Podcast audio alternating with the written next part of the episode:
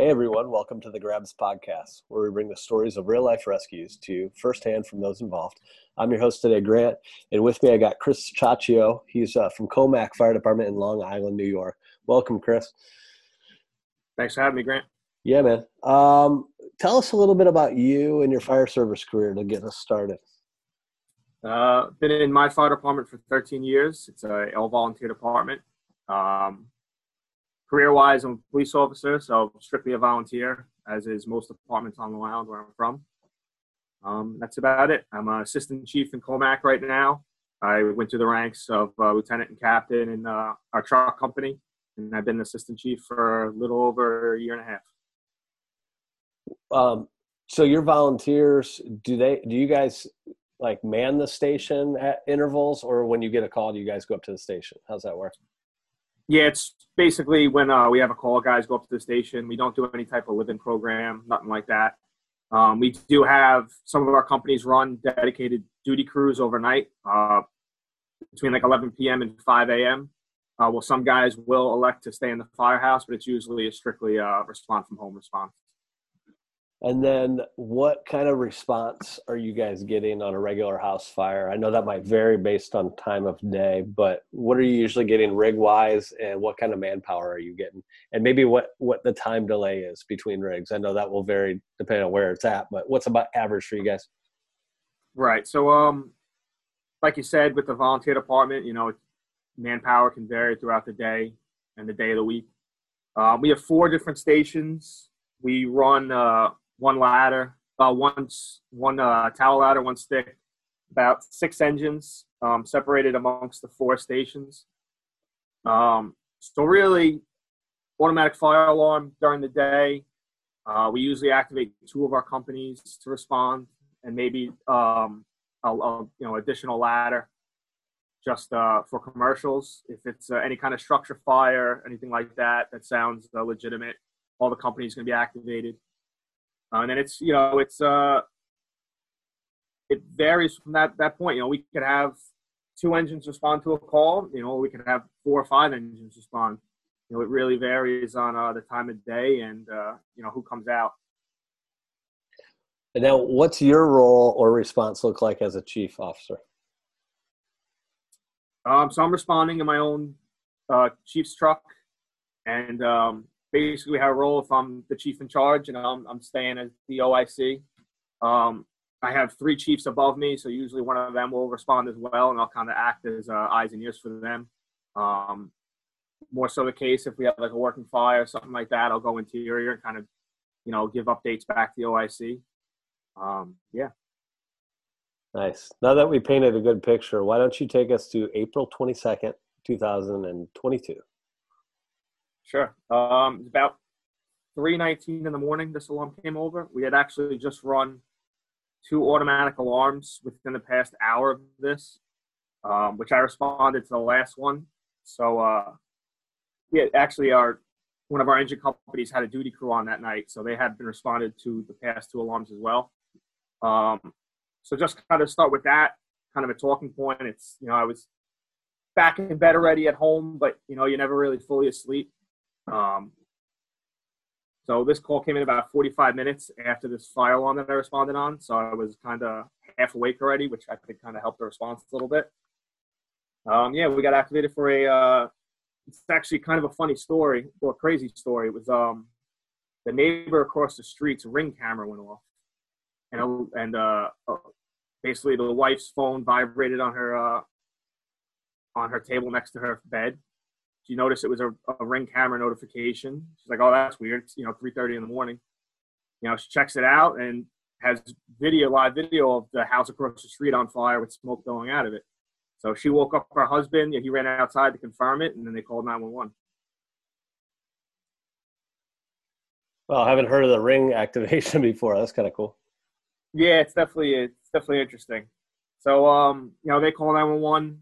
Uh, we get activated as uh, you know, it was a structure fire. The neighbors immediately told the dispatcher that they think there was two elderly um, occupants inside. So we got that upon initial activation as well. Uh, PD arrived before us, two sector cars. Uh, they got up uh, on the front lawn. The neighbor kind of grabbed them. They actually saw the female occupant um, in the one-two corner bedroom window. So it was a it was a high ranch, um, you know, wood frame high ranch, uh, single family. So um, they actually had seen her in the window when they arrived, and the neighbor had run across the street to try to grab an A-frame ladder to get her out. Because you know you're a high ranch, you know the, the windowsill's a good seven feet off the ground. They had uh, some trouble getting to her. So then, um, you know, they were kind of keeping her at the window. They were doing a really good job of that. Uh, we had uh, one of our firemen uh, respond to the scene direct because he lived across the street. Uh, he actually pulled up right in front of me. Uh, he, you know, got over the radio that he had and, and notified us he had a working fire. He had heavy fire at the back and uh, basically almost threw out. and then I pulled up right behind him. So I pulled up. I actually uh, threw him my Halligan, told him to go force the front door. I geared up while he did that. Um, I had full SCBA, you know, full gear, full SCBA in back of my truck, so I threw everything on. Uh, met him at the front door when he was forcing it. PD was still doing a phenomenal job of just keeping her at that window. Um, she was, you know, she was uh, probably in her late 70s little heavy set, so they're having, you know, with the high windowsill, they're having a difficult time getting her getting her out of a double hung. Um, so I made my way into the front door. Uh, there's heavy fire conditions in the kitchen. Basically, to the left of the house was all the um, bedrooms and bathrooms. To the right of the house was kind of the living space. You have kitchen, family room, den, kind of like an open concept kind of thing. So you know, to the right of the house mostly involved. Kitchen, living room, family was all involved. The hallway was starting to come involved. Um, you know, high ranch. I made my way to the top of the stairs. I ducked to the left towards the bedrooms because I knew she was in that one-two corner.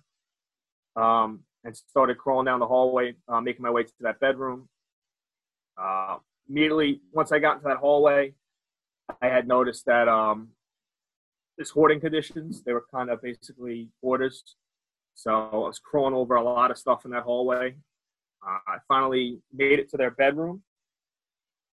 Um, and it was kind of the same situation. You basically had stuff piled up on the floor almost to like the level of their bed. So at this point, you know, basically got to the top of the stairs. The visibility is probably on the, I had to be on, you know, on the carpet. It was probably a good half a foot to a foot of visibility in front of me. Um, so I made my way to their bedroom. I finally made their bedroom and basically just swimming through stuff.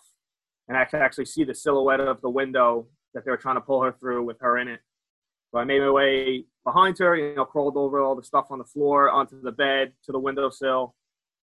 Um, and at that point, they basically had maybe a quarter to a half of her body actually on that windowsill. It's kind of like starting, you know, getting to that that uh, pendulum point of just kind of getting her body out the window. So I got behind her, gave a little, you know, pushed and basically just kind of squatted up and stood up to kind of push her body out, up and out of that window. Um, and you know, she went out into the arms of the uh, police officers, and I think we may have had one other uh, fireman there that responded directly to the scene that were all at the window trying to get her out. Pushed her out of the window. Um, you know, we had reports of two occupants, you know, husband and wife. So I, uh, I went back into the room. I did a quick search of that bedroom. Um, found nothing. Tried to make my way back into the hallway. At this point, the hallway was pretty much, uh, you know, basically mostly involved. And looking into the bedroom, I pretty much, with the hoarding conditions, I pretty much uh, decided that, you know, it, the probability of making through a hallway to another bedroom probably wasn't an option. So I uh, I made my way back to that window, um, dumped out of that front, you know, one two corner uh, window that we had that had pushed her out originally, um, and actually started to you know uh, make a 360 of the building, see if there was anything other any other you know egress points that were viable. At when I dumped out of the window, there was one of our firemen there who was in um, just civilian clothes, no gear. He had responded to the scene in his own car. Um, he came with me around the corner of the house. We made our way to basically the, the two three corner, and on the three side, we were kind of presented with the same thing. The husband was at the back window, sticking his head out the window, calling for help. Um, basically, brown billowing smoke behind them uh, under decent pressure. So we kind of did the same thing. You know, it's a high windowsill once again you know, it wasn't really, it wasn't easily accessible without a ladder. So we had basically just grabbed onto his arms, keeping him at that window, trying to get him to, to pendulum over that windowsill. But, um, you know, he was, he was older. Once again, he kept saying that he, you know, I can't, I can't. I had a, my hip, my hip, he had a hip replacement, uh, and he just couldn't make it over that sill. So I immediately radioed to, you know, my chief in charge who had command. I called for a ladder to the rear. Uh, at that point, our truck company um, had just arrived on scene, heard my transmission, started to make their way to the rear of the house. We got one more guy um, on the victim, and we basically just did that. We kept pulling, we were, you know, talking him through it, talking him, trying to get him up onto that sill, and we were eventually able to pendulum out. You know, he fell a couple feet out of the window into mine and uh, another fireman's arms, we lowered him to the ground. Um, and then me and another guy picked him up. You know, we kind of had him in a sitting position on the floor. We picked him up from there and brought him around to EMS in the front. Nice, cool story on uh, on recognizing those hoarder conditions and and coming out and then doing that 360. That probably definitely uh, saved him and being able to recognize where he was at. Thank goodness he was at the window. Um, what uh, so talking talking victims through on this one and windowless. Why don't you talk us through that? Is that something you guys practice or anything like that? Yeah, we practice it a lot. Actually, we have, we're actually very fortunate enough to have a pretty um, aggressive training program. We have our own live fire training facility. We have a whole training committee of guys that that are just a, a group of like-minded individuals that are um, very heavy into training and practicing the basics and doing the best that they can to really um, instill the same ideals onto the rest of the membership. So we do a lot of live fire training. We do a lot of, know, like I said, basics, you know, hose handling, good search techniques, do a lot of VEIS. So, uh, you know, we, I'm lucky enough to be a member of a department where they have no problem sending guys to FDTN out in Indy a couple times a year. So uh, we definitely have a very aggressive uh, training and search culture within my department, I'd say. Yeah, that's important to note because I know not all areas uh, are able to do that. Not all areas have a young aggressive culture. Uh, sometimes it's just enough to get bodies on the rigs for, for some volunteers. Um, that's cool. Do you know timing wise what this what this took to get the victims out? So the alarm was activated at 319 I arrived at 324. The first victim was out of the window at 329. The second second victim was out of the window at 331.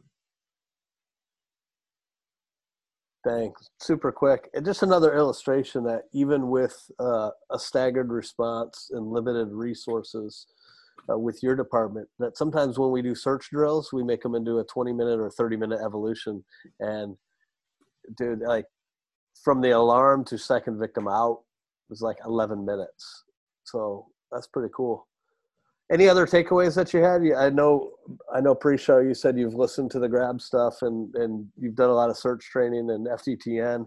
Uh, what would you say to, uh, to your other firemen, uh, that you learned or that was reinforced on this call? it's basically just like I said, practicing the basics, and it all becomes muscle memory. Um, you know, when I was, you know, I was getting down the hallway, I made the bedroom. You know, you make a bedroom, and first thing I think of, let me close that door. And I couldn't because of the hoarding conditions. They had stuff stacked up, you know, in that room where the door was just stuck open. Uh, like you said, you know, victim removal through a window is huge. You know, you you always think you're stronger than you are until you get a you know 175 200 pound dummy in training and you actually try to lift it from a from a dead squat so you know just practicing those those basics and and putting you know everyone thinks they're going to rise to the occasion when they're when they're put in the situation but you know we're we're heavy into we have a bunch of workout equipment in our garage and we try to incorporate firefighting um, oriented workouts which i think helps huge and you know it almost becomes second nature when you're making these maneuvers. Uh, and actually kind of veer off a little bit just the talking point uh, when i actually had thought to jump back into the hallway to continue a search and I couldn't. I actually found out after the fire that uh, the bedroom door to the second victim's room was actually basically barricaded with stuff, and the only way into that bedroom was through a Jack and Jill bathroom that they had shared. Which uh, I don't know if I honestly would have even recognized a door in that bathroom if I actually had dumped into the hallway, made it into that bathroom, and even thought to go beyond that bathroom to make it into another another bedroom. So uh, just so, I thought it was something interesting, something kind of weird and out of the norm that I would have maybe made it into that hallway and kind of been stuck looking for a door or found a door that I wouldn't have been able to get open. No, that's an awesome point. Uh, one other question I wanted to ask you about, um, since you sound like you're a working chief, how do you leave your gear set up in the car? Because I see a lot of chiefs that got their helmet on top of their coat, on top of their boots, and uh, anybody that's put on gear knows that's not really the order you put stuff in. So tell us how you get your uh, buggy or your Chiefs car set up. So I might be a little different from the norm. I actually don't have a command box in the back of my truck. I basically I have a suburban where I have the third row down. I have a small box pushed to the back where I have my water can, my EMS gear, you know, clipboards, some random stuff. And then I have all just open bed in the back of my truck. So I keep my SCBA ready to go, um, face down with the, the top handle facing me so I could rip it out of my car. Um, my helmet on top of that, my coat goes on top of that, and then my boots go right next to it. So I've kind of worked out a comfortable, um, comfortable way of kind of putting all my things on in sequence. And then same thing, I keep my Halligan uh, alongside my SCBA with one strap on it, so I can just flip that strap up and grab my Halligan out. And yeah, I, I've do my best. Uh, I've kind of done a couple dry runs when I first became chief to try to work out my gear the best I could. That I'm throwing it on in sequence, something that's comfortable and something accessible. I don't like taking my SCBA out of a you know out of a rack or out of a box. You know, I just to me logically doesn't make sense. So I like to have it. You know, I have my one strap to keep it down in my trunk to make sure it's not a hazard. God forbid there's an accident.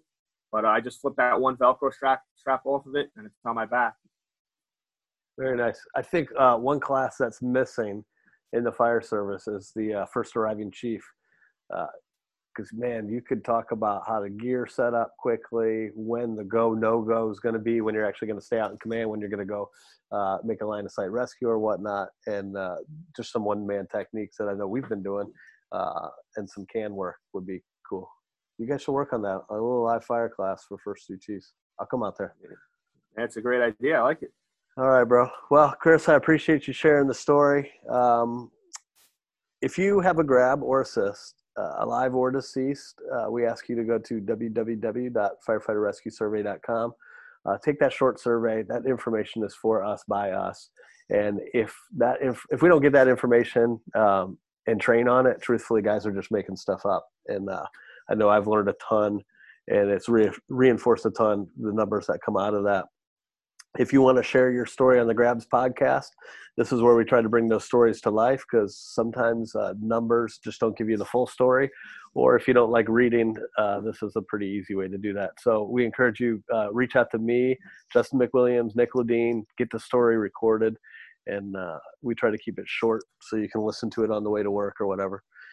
Um, and until next time thanks for listening